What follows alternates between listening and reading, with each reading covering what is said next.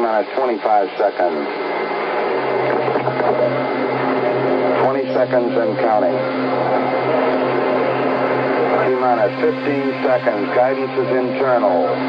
12, 11, 10, 9. Ignition sequence start. 6, 5, 4, 3, 2, 1 zero. All engine running. Liftoff. We have a liftoff. 32 minutes past the hour. Tower cleared. And as Apollo 11 does its roll program, this podcast now does its roll program. The tape is rolling. Good morning, good afternoon, good evening, wherever you are in the world. My name is Grant Cameron, and you're listening to the Paranormal UFO Consciousness Podcast. Thank you for taking time from your life to be here. Hello and welcome back. It's Grant Cameron, and I'm today going to do a little bit of an update on the T.D. Barnes story that I did previously on the podcast. Some new information I heard from another interview that he had done, which ties into his knowledge about Area 51 and UFOs, if it did exist, and his general knowledge about UFOs, which seemed to be uh, not very substantial. He states the fact that um, the UFO stories started at Area 51 in 1979 after the U.S. Air Force took over the uh, the base from the CIA, and this would imply that the U.S. Air Force people were all violating their security oaths, and uh, whereas the CIA could keep secrets, the Air Force was leaking the fact that they had UFOs. The actual fact of the matter was that the UFO st- story started Area 51 in 1988 or 1989. Not sure exactly which year, but uh, George Knapp has told the story probably a hundred times how John Lear came to KLAS TV in Las Vegas and was talking to George Knapp's boss about the MJ12 documents were released in mid 1987. And he was talking about how the fact that there was this big cover up and that they were back engineering UFOs at Area 51. And George Knapp's boss said, uh, if there was UFOs there, I would know about it. This is total nonsense. Get out of my office.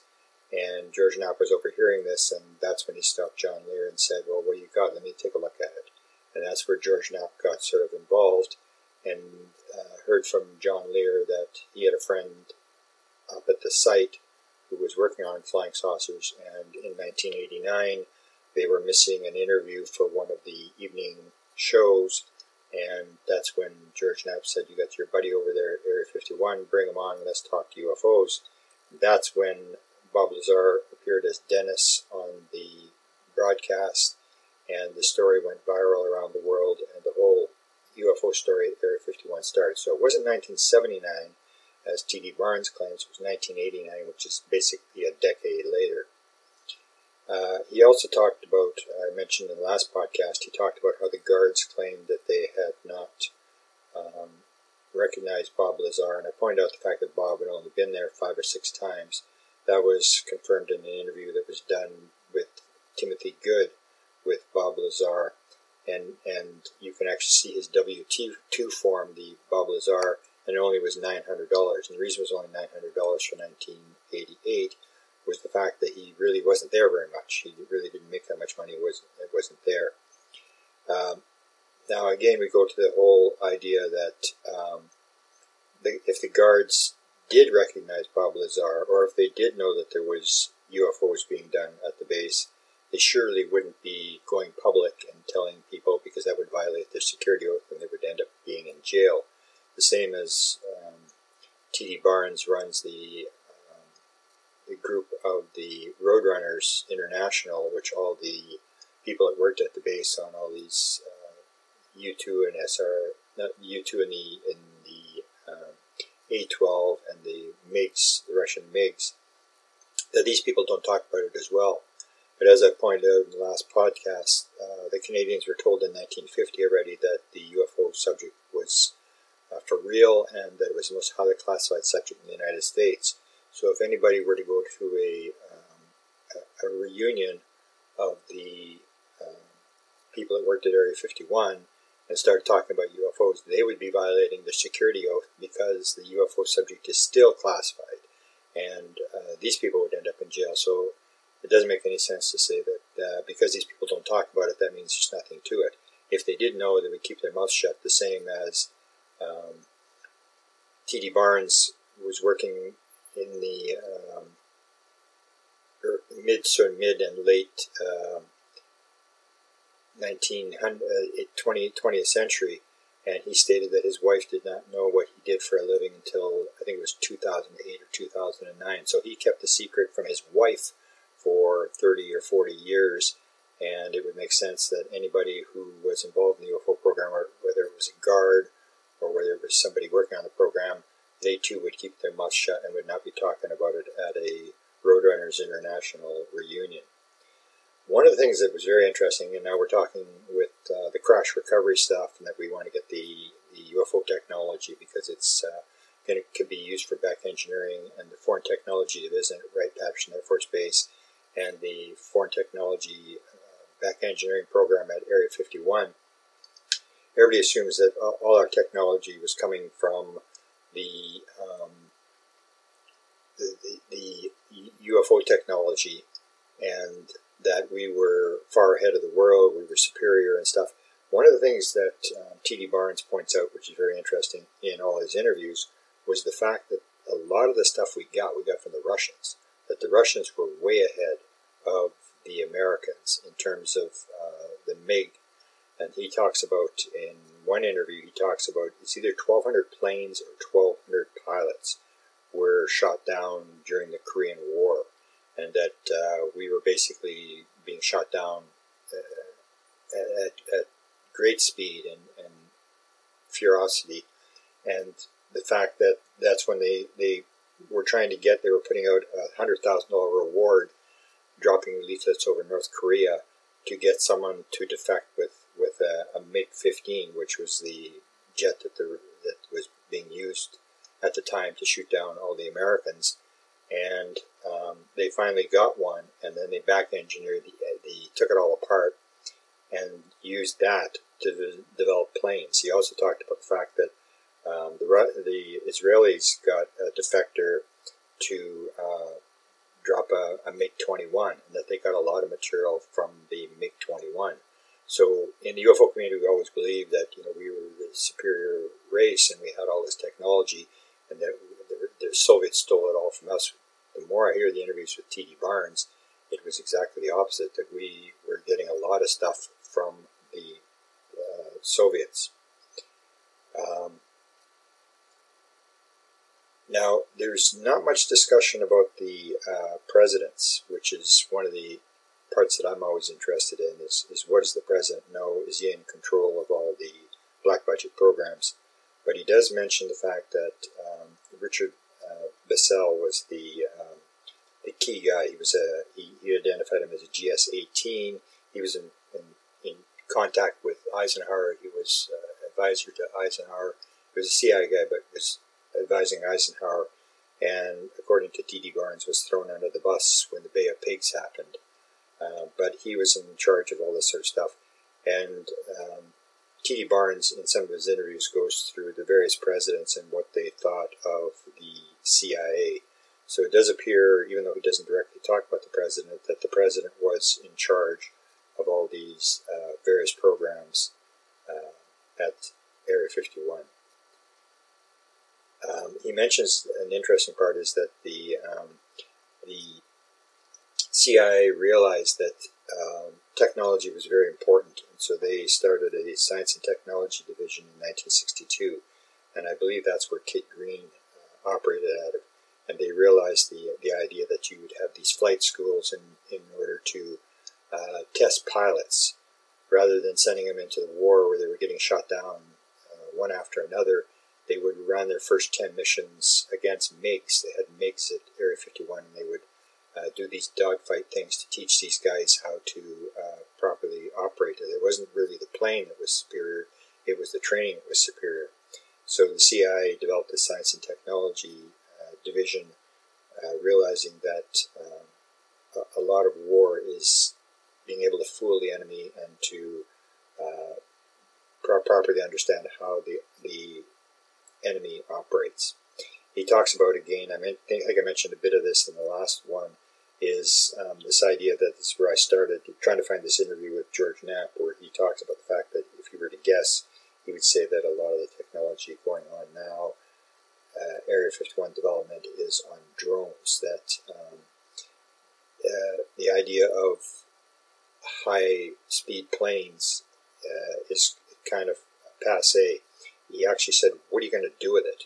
If you get a real high, high, high, high tech or high speed plane, there's really nothing you can do with it." And he basically pointed out the F-22 and the F-35, particularly the F-22. It's all stealth and sensors.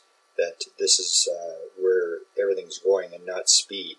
And he actually talked about this uh, misleading uh, the Russians with this, and he said that uh, he sort of indicated that a lot of these rumors about these um, hypersonic planes are in order to get the Russians to spend a lot of money on uh, hypersonic planes, because he talked about the fact that once you get to Mach 3, uh, the temperature is 2200 degrees, and you basically do not have any metals that can um, withstand that kind of heat in, in terms of uh, flying. He said everything would look like a meteorite and would turn cherry red once you get above that. So he had very much great doubts that the Russians had anything six times the speed of sound, and that a lot of this was maybe they're working on it, but it's um, a total waste of time because uh, wars are we won, and you can see that in the Ukrainian war uh, by stealth and sensors and uh, drones. Um, the last thing I no, the second last thing I want to mention is um, he talked about people don't know, and I think I failed to uh, mention in the last uh, episode was that um, there was actually an investigation of Area 51 done by the Senate Appropriations Committee.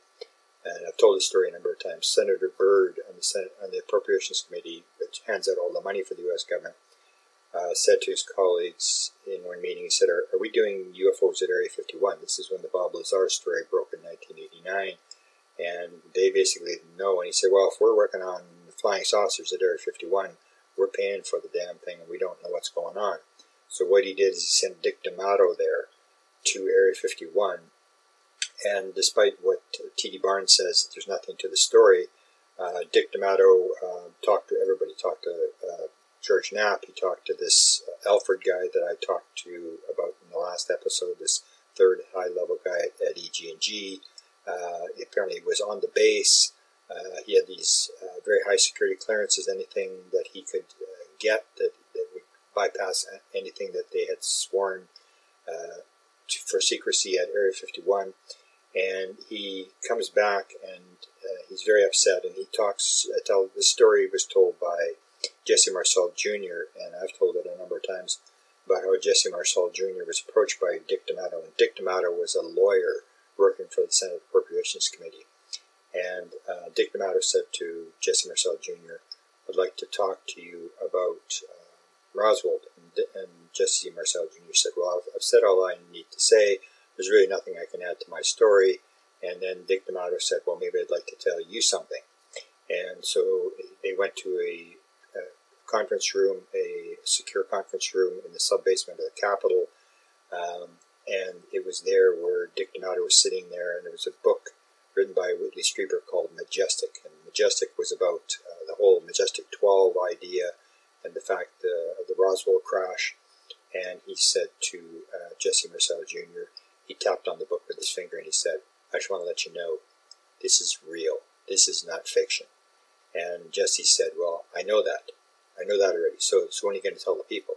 And he said, uh, I'm not here to, uh, if it was up to me, I would do it yesterday. I'm not here to tell the people, I'm just here to figure out what the security is costing for this program. There's a deep, deep, dark section of uh, the government that is not elected, and they've got unlimited power and money. And he was very upset about the fact that this thing seemed to be off the books and operating on its own. So, despite what T.D. Barnes says about Air 51 and about UFOs, um, he should maybe go talk to Dick D'Amato because Dick D'Amato is still around, and apparently, from what I've heard, people, one person who talked to him in the last couple of years, he's still very upset about this whole situation of this off the off the record uh, project. And um, T.D. Barnes actually did describe this fact that they really had no uh, no problem with money; they could spend whatever they wanted and uh, they never had to worry about that. And even talked about how the CIA would buy off people. The One particular, uh, I think it was an A-12 crashed, and uh, the pilot was recovered by um, two far, two ranchers. And um, so they said, "Well, we'll take you back to the plane." And the pilot had said, "No, there's an atomic bomb on the plane. Uh, you can't go back there." And so the CIA came in, and according to T.D. Barnes, uh, each rancher got $25,000 and they were told to keep their mouths shut. So this off the records, um, you know, spending of money and black budget programs basically was confirmed by T.D. Barnes. Now, one last thing I want to mention is um, in, in terms of doing this, I was going, I was using AI to clarify um, some of the, the stuff I had uh, stated. I would put it into a, uh, a dictate uh, program in Word and then get them to get AI to just clear it up and, and edit it. And what I found is a, a one major um, backdrop to AI that people in um, UFO community should uh, be aware of is that um, it uses a, a, lot of material and it adds material. For example, I talked about uh, Roswell and the AI started to talk about the mogul balloon. Well, I never mentioned the mogul balloon, and where they get that is they're pulling a lot of stuff off Wiki, Wikipedia. And people in the UFO community, a lot of people know that Wikipedia is run by skeptics, that they are able to control uh, the bios on, on various people, and they're always talking about pseudoscience, and they're using these keywords. And if you try to change it, you try to edit it, they'll ban you from editing, and they basically control Wikipedia. So my warning for people who are using AI is that it's going to be a lot of skeptical stuff uh, that will be added to your um, your prompt unless you um, basically spell out that you don't want this kind of stuff. I still haven't figured what kind of prompt I'm going to use, but uh, I did find this that it was adding stuff that I hadn't said and it was taking out stuff that I had, had put in there. So at, the, at this point, uh, I'm going to put these into articles uh, basically all I was doing is changing this the spelling and um, the grammar and stuff like that, and leaving the rest because yeah, I was kind of shocked at some of the stuff they put in there, especially the mogul balloon. That's the skeptic's view of Roswell, so uh, it had added that in there, and I didn't say any such thing. Thanks for listening. That's this week's episode of the Paranormal UFO Consciousness Podcast. I'm your host, Grant Cameron, hoping that you will join me for upcoming episodes. Links to my YouTube interviews, books, and my Facebook sites are in the show notes. If you love the podcast or learn something valuable, we'd love for you to subscribe, rate, or give a review on today's episode. If you would like a certain paranormal subject dealt with in the future, please let us know. Until next time, watch this space, and thank you so much for listening.